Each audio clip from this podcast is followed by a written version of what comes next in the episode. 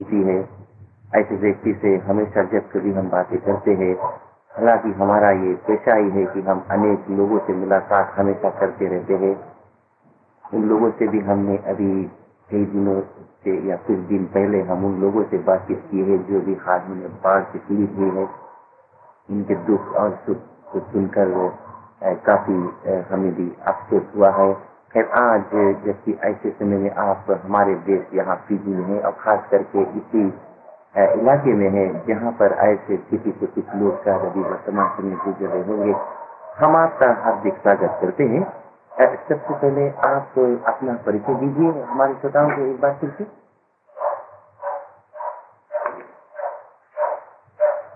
मैं भारतवर्ष में वृंदावन मथुरा से हैं। हम लोग भारतीय वैदिक ज्ञान और संस्कृति के प्रचारक हैं। विशेषतः हम लोग भारत के वेद उपनिषद शास्त्र, भागवत पुराण, रामायण और गीता के विचारों के अनुसार में चलते हैं और उन्हीं के विचारों का प्रचार करते हैं। विशेष करके आज से 500 वर्ष पहले बंगाल में श्री चैतन्य महाप्रभु का जन्म हुआ। उन्होंने सारे विश्व में जो अभी हरे कृष्ण कृष्ण कृष्ण हरे हरे हरे राम राम राम ये हो रहा है, सब उन्हीं के कारण हो रहा है। उन्होंने इसका प्रचार किया। हम सभी लोग भारतीय लोग उन्हें राधा और कृष्ण का मिलित अवतार बतलाते हैं जो वही है राधा कृष्ण। वो विश्व में धर्म की हानि को देख करके धर्म की प्रतिष्ठा करने के लिए आए और सहज रूप में ही भगवान को कैसे प्राप्त किया जा सकता है और कैसे मनुष्य सुखी हो सकता है, इसके लिए वो आए। उन्होंने कहा यह हमारे शास्त्रों वेद वेदांत उपनिषद में यही है कि जितने भी प्राणी हैं जगत में, चाहे वो कीट पतंग से लेकर के पशु पक्षी जानवर मनुष्य और देवता तक जितने हैं, वो सभी भगवान के पार्ट एंड पार्ट, इनके उनको भूल जाने से ये संसार में आते हैं। कभी मनुष्य योनि में आते हैं, कभी गधे में, कभी सूअर में और तरह तरह के दुख को, कभी कभी मनुष्य जन्म में, कभी बिरले ही, कभी सौभाग्य से वो मनुष्य में आते हैं जन्म में, किंतु अपने जीवन को बर्बाद कर देते हैं उन्हीं चीजों में जिसको पशु लोग करते हैं, खाने पीने, भोग विलास, लड़के पैदा करने और उनको पालन करने और शरीर को ही मैं समझते हैं, शरीर से संबंधित वस्तुओं को समझते हैं कि मेरा है, धन है, परिवार है, धन से सुखी हो जाएंगे। किंतु आज तक विश्व में ऐसा कोई इतिहास में नहीं है जो धन के द्वारा सुखी हो सका, पुत्र परिवार के द्वारा भी सुखी नहीं हो सका, तो भी हम उसी के पीछे गए। मनुष्य जन्म का कर्तव्य है जो इस रियलिटी को समझे कि हम भगवान के पाठ आश्रम, हम उनको भूलने से अभी जन्म होता है, फिर हम वृद्ध हो जाते हैं, तरह तरह के प्रॉब्लम्स आते हैं और अंत में इस शरीर को छोड़ देते हैं। कहाँ जाना है, कहाँ से आए हैं, इसको समझ नहीं पाते, इसके लिए कुछ चेष्टा भी नहीं करते और अंत में बिलबिलाते हुए मर जाते। इसलिए मनुष्य का फर्ज है, अंततः मनुष्य का, जो इस विषय में जो एक्सपर्ट हैं उनसे इन चीजों को समझिए और समझ करके संसार में रहते हुए ऐसा संसार करें ये संसार में भी सुखी रह सके और साथ साथ में इसके बाद में मृत्यु के बाद में हम कहाँ जाएंगे वहाँ पर भी सुखी रहें और कभी भी इस संसार में हमें चक्र में जन्म मरण के चक्कर नहीं। इसीलिए हमारे वेदों में, शास्त्रों में, उपनिषदों में ऐसी शिक्षा है, यहाँ तक कि तुलसी के रामायण में भी ऐसी शिक्षा है। श्रुति सिद्धांत यह उर्गारी भजिए राम सब काज विचार, सब कामों को छोड़ करके मनुष्य का पहला और प्रथम कर्तव्य है और अंतिम कर्तव्य यही है कि इस रियलिटी को समझो जो तुम कौन है, इस विश्व का सृजन करने वाला कौन है और कैसे हम सुखी हो सकते हैं। हमारी स्थिति ऐसी इस समय में है कि बहुत से पशुओं को वध करने के लिए कसाई लोग किसी जगह में ले गए, कसाई खाने में, और वहां पर उनको रख दिया है और थोड़ी सी हरी घास उनके सामने में दे दिया, तो उस हरी घास के लिए सभी लड़ रहे हैं परस्पर, क्योंकि वो नहीं जानते हैं कि ग्रुप बाई ग्रुप हम लोगों को कसाई खाने में ले जाकर के काट रहे हैं। ये उनको चिंता नहीं है, अभी उनको ले जाकर के काटेंगे, इनको चिंता नहीं। हमारी भी, अब हम मरेंगे, हमारे बाप दादे मर गए, हमको भी जरूर मरना है, हमारी स्थितियां इस चीज को नहीं समझ करके बस इसी संसार के इन विषयों में फंसे हैं। इसलिए मनुष्य जीवन का कर्तव्य है, जैसे हो इस चीज की रियलिटी को समझे, मैं आत्मा कौन, क्यों जन्म मरण होता है, क्यों इस संसार में गुजरे। रावण जैसा व्यक्ति, नेपोलियन जैसा व्यक्ति, लेनिन जैसे व्यक्ति आए और उनको मार दिया गया, और वो कैसे उनकी गति हुई, ये तो आप सभी इतिहास वाले पढ़ने वाले जानते हैं।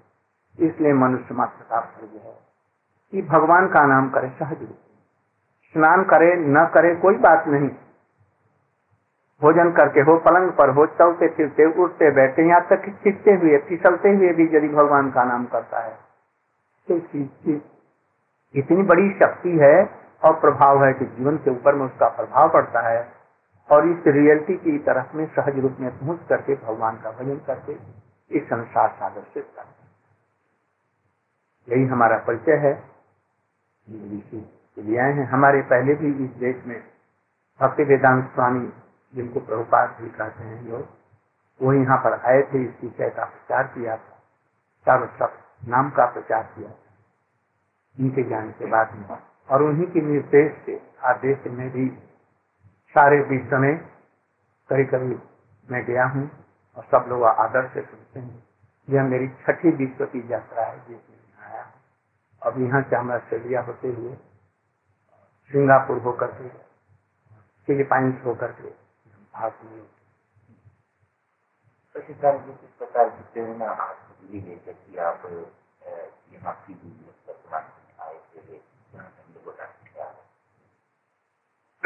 वैसे तो हमारा वृंदावन छोड़ करके, भजन छोड़ करके आने की इच्छा नहीं थी, किंतु हमारे गुरु वर्गों का आदेश था, जो तुम हमारे से शिक्षाएं जो ली है उसका विश्व में प्रचार करो। इसलिए मैं वहां से भारत से निकला तो हमारे एक हैं देवेंद्र नाथ जी, भक्ति वेदांत स्वामी महाराज जी के शिष्य, उन्होंने कहा जी हम फिजी में आपको ले चलेंगे, बहुत से वहाँ पर हिंदू प्रवासी लोग हैं और आपका सुनना बहुत ही पसंद करेंगे। तो उन्होंने यहाँ पर एक प्रमुख व्यक्ति शांतिलाल पुनिया जी से उन्होंने बात, और उन्होंने हमको बहुत आग्रह किया कि आपको जरूर आना, सब प्रकार की सारी व्यवस्थाएं हम करेंगे। इसलिए हम पहली बार आए थे, तीसरी बार है, दूसरी बार में, इसलिए पहले उनके आग्रह से आए और यहाँ पर सुबह में और सब जगहों में हम गए। मेरे भाषण से लोगों ने बहुत ही आदर किया, और फिर उन्होंने आग्रह किया था, इसलिए उनके आग्रह पर फिजी वासियों के लिए जो भारतीय संस्कृति से जुड़े रहें और याद रखें जो हम भारत से आए हुए हैं, अपने धर्म को भूलने से और तब फिर कहीं के नहीं रहे। इसलिए उनको याद दिलाने के लिए हमारा यह कर्तव्य था कि हम यहाँ पर आए। इसलिए इन लोगों के कहने से ये पूंजा परिवार और विशेष करके गांधी लाल जी आग्रह से मिले, और यहाँ पर अभी नदी में हमारे 4-5 दिन भाषण इन लोगों ने सुबह में किया, बड़ी जनता उमड़ पड़ी, और फिर हम वहाँ से लंबासा में गए। लंबासा में तो हजारों आदमी, वर्षा मूसलाधार हो रही थी, चारों तरफ में बाढ़ आई थी, तो भी लोग वर्षा में भीगते हुए आते थे हमारे पास, बड़ा उत्साह देखा। उनका प्रचार अच्छा चल रहा है, लोग सुन रहे हैं। जैसे कि आपके मुख से हम सुन चुके हैं कि इस दुनिया के कई एक ऐसे भागों में आपने अपना जो वचन है उसे प्रस्तुत किया है, और अपने अनुभव के अनुसार ये भी हम आपसे पूछे कि वर्तमान समय जो ये संसार है, इसका झुकाव, लोगों का जो झुकाव है वो किस ओर है, तब आप हमें क्या बताएं? आदमी का ये समस्या नहीं है, ये जगत एक जेल खाना है जिसमें कैदी बंद होते हैं। तो जिन्होंने भगवान की सेवा छोड़ करके अपने सुख के लिए अपने शरीर को ये समझा है कि ये मैं हूँ और ये मेरे हैं, ये सृष्टि के प्रारंभ से ऐसी समस्याएं हैं। उसमें बिगड़े आते भगवान का भजन, इसलिए पहले की तरफ में पहले जैसे लोगों का बीचों में अपना झुकाव था, आज भी उनका झुकाव है, किंतु यह झुकाव कुछ आज के समय में कुछ भयंकर उद्धार होगा। पहले कुत्ते जैसे परस्पर आदमी लड़ लेते थे पंजों से और ऐसे तैसे, किंतु आज बम निकले हैं और ऐसी चीजें निकली हैं जो एक मिनट में सारे विश्व को ध्वंस कर सकते हैं। हिरोशिमा जापान में क्या हुआ आप तो जानते ही हैं, और ऐसे ऐसे ही सब बम और नाइट्रोजन बम, हाइड्रोजन बम इत्यादि सब निकल रहे हैं। आज इस तरह से लड़कर के अपने को चौंक अपने साधारण स्वास्थ्य, तो लोग भगवान को बहुत भूल रहे हैं। तो भी यह बड़े आनंद का विषय है कि इस युग में, ऐसे युग में भी भगवान का नाम प्रचार विश्व में हो रहा है और सब लोग परिणाम कर रहे हैं। यही एक आशा की झलक है। और हम लोगों के प्रचार से हमारे हिंदू लोग या और भी जितने भी हैं विश्व में हमारी बातों को सुन करके, और जैसे कि एक समस्या है इधर में, अपनी पत्नी को दिन में 2 बार 10 बार छोड़ देते हैं, फिर दूसरी पत्नी को ले लेते हैं। बेटे को मालूम नहीं है कि मैं किसका बेटा हूँ। किंतु हम लोगों के प्रचार से कुछ ऐसा धीरे धीरे हो रहा है कि लोग अपने विवाह बंधन में अपने जीवन भर के लिए बंधे रहते हैं। इसलिए संसार का झुकाव तो विनाश की ओर है, मैं देख रहा हूँ, और बढ़ रहे हैं। सभी लोग एक दूसरे को कंट्रोल करना चाहते हैं, दूसरे का माल हड़प लेना चाहते हैं, परिश्रम नहीं करना चाहते हैं। ये देख रहे हैं, झूठ बोलते हैं, व्यभिचार करते हैं और क्या नहीं करते हैं। अपने पिता माता को भी औरंगजेब जैसा काट डालते हैं, उनको पीस देते हैं। आजकल धर्म की आड़ में शिष्य भी अपने गुरु को बीच दे रहा है, उनको मार रहा है उनका पद पाने के लिए। तो ये विनाश की ओर तो जा रहा है। तो भी इसमें यही एक अच्छाई है कि भगवान का नाम करने से उसका चित्त बदल जाता है। तो आजकल कुछ ये देख रहे हैं कि कुछ विश्व में ऐसी प्रवृत्तियां बढ़ रही हैं कि भगवान का नाम करना चाहिए और सदाचार को बढ़ाना चाहिए, दूसरों को भी आदर करना चाहिए, वो भी अच्छी तरह से जिए, हम भी। तो यही इसमें एक थोड़ा सा है, अच्छाई है। लोग भगवान का नाम सहज रूप में करें, अपने सब काम करें, दूसरों को भी बाधा न दें अपने सुख से। इसलिए विश्व विनाश की तरफ जाने पर भी थोड़ी सी आशा की किरण यही झलक है। तो सवाल हम आपसे करना चाहे, हमारे देश में क्या ले लीजिए आजकल विश्व भर में की बहुत ही आम समस्या बन गई है, जो है हमारे नारी होती है, जो स्त्रियाँ होती है। पहले के जमाने में वैसे हम जानते हैं कि एक दूसरे की शादी होने से पहले जो काम किया जाता था, जो करना था, वो कुछ और था, और घर के बड़े लोग इसमें शरीक होकर और अपने बेटे बेटियों की शादी है उसके बारे में ये लोग जांच करके ही तब ऐसे लोगों की शादी हुआ करती थी। मगर आजकल जमाना बदला है और ये एक अनोखा ढंग से हम कह सकते हैं कि लोगों की शादी हो रही है, और थोड़ी ही दिन बाद हम देखते हैं कि दोनों व्यक्ति जो है वो अलग अलग हो जाते हैं।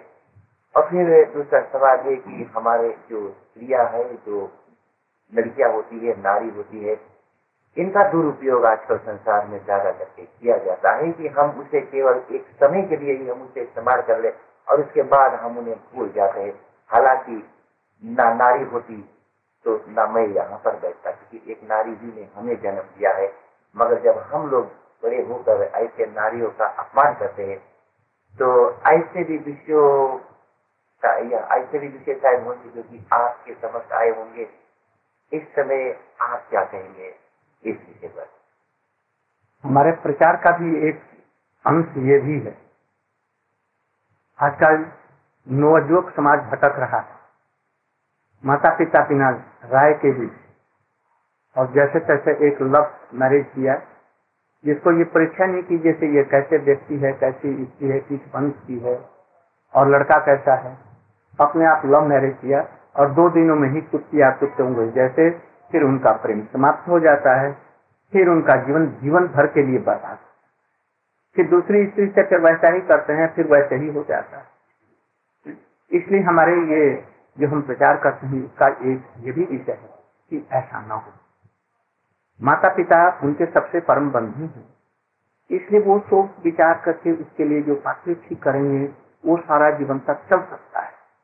इसलिए अपने काम में अंधे होकर के, भोगों में अंधे होकर के एक दिन के लिए तो ऐसा करेंगे, किंतु फिर वो दूसरे से वो चली जाएगी और पुरुष भी दूसरे के साथ में चला जाए। और आज चले ही हो रहा है।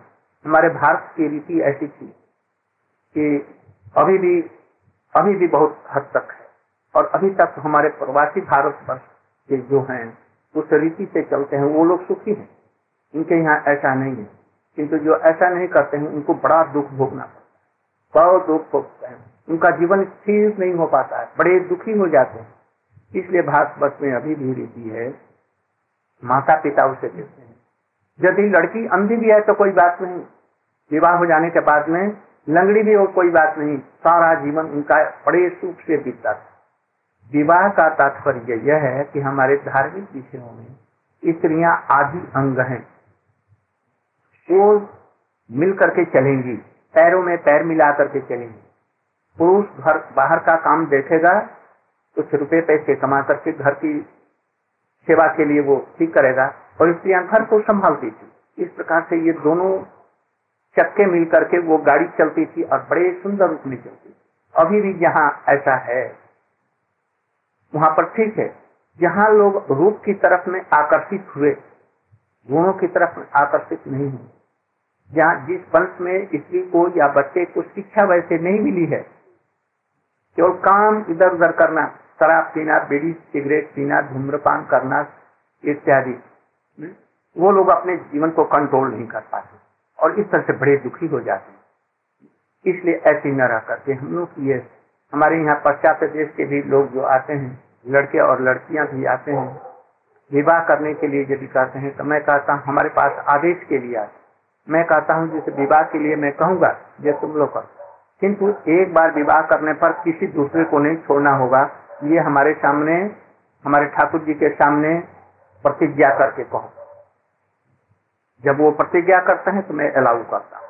तो अभी तक तो हमने देखा है कि हमारे यहाँ पर जो शादियाँ हम लोगों की हुई हैं वो विदेशी में होने पर भी वो अभी टूटी नहीं और मैं समझता हूँ कि जीवन भर नहीं टूटेगी, क्योंकि काम के लिए नहीं होकर के उनके गुणवत्ता को देख करके विचार करके ऐसी शादियां होती हैं जो जीवन भर निर्वाह भोगों के लिए नहीं, एक दूसरों को सहायता करने के उद्देश्य से होती है।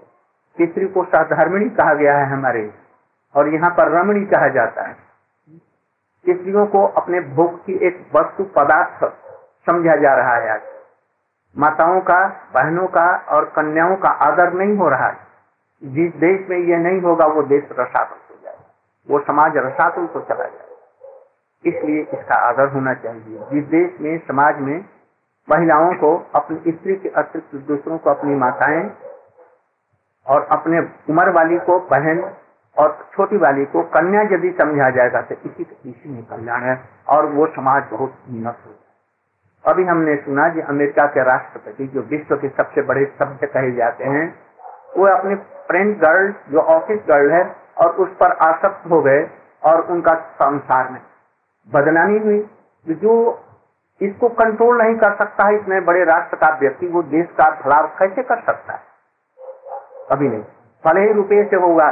किंतु अमेरिका में मैं गया था एक बार अभी हाल ही में, तो न्यूयॉर्क के स्ट्रीटों में देखा जब 500 लोग, सैकड़ों लोग शराब पी करके एक दूसरों से मार पीट, गंदे, ये सब नंगे होकर के नाच रहे हैं। मैंने कहा यही सभ्य देश है? ये तो रसातल में गया हुआ ये देश है।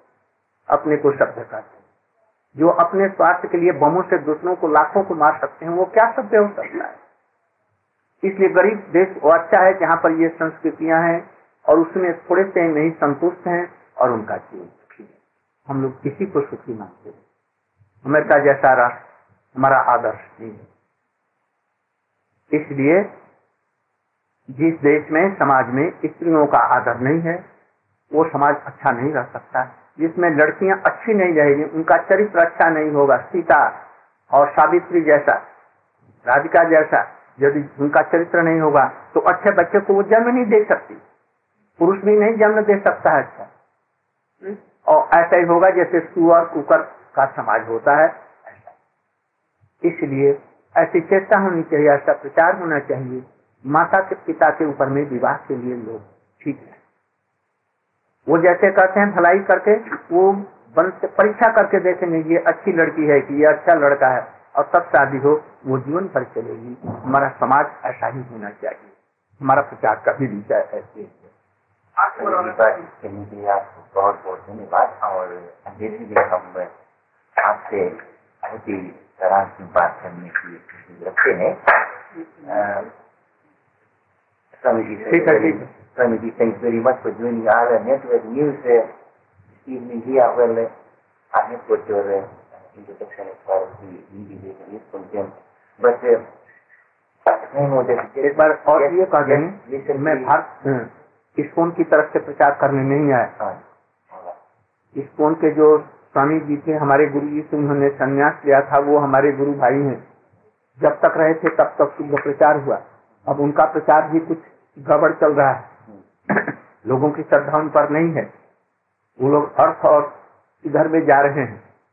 हमारा भारतवर्ष का यह प्रचार है, इसलिए हम उनकी सहायता करना चाहते हैं और शुद्ध रूप में सनातन धर्म का हम प्रचार करने के लिए।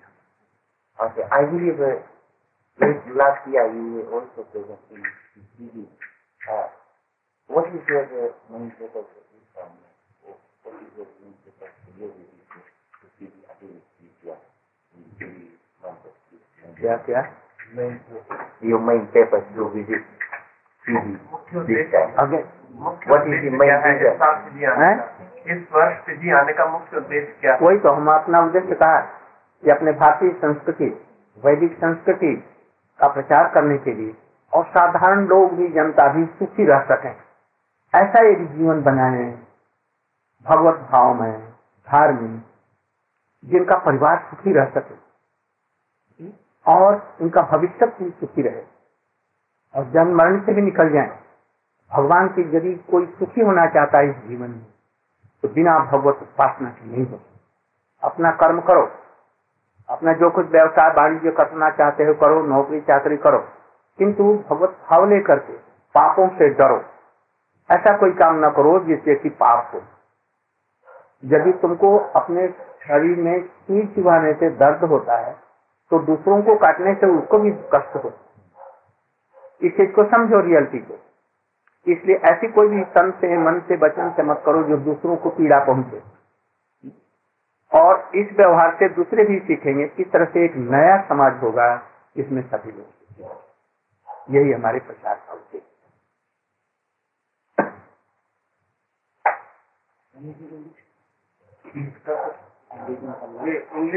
सुनने वालों के लिए इंटरव्यू लेना चाह रहे थे दूसरे भाग में, तो अगर आप इंग्लिश में जवाब दें तो आप अंग्रेजी में काम करते हैं।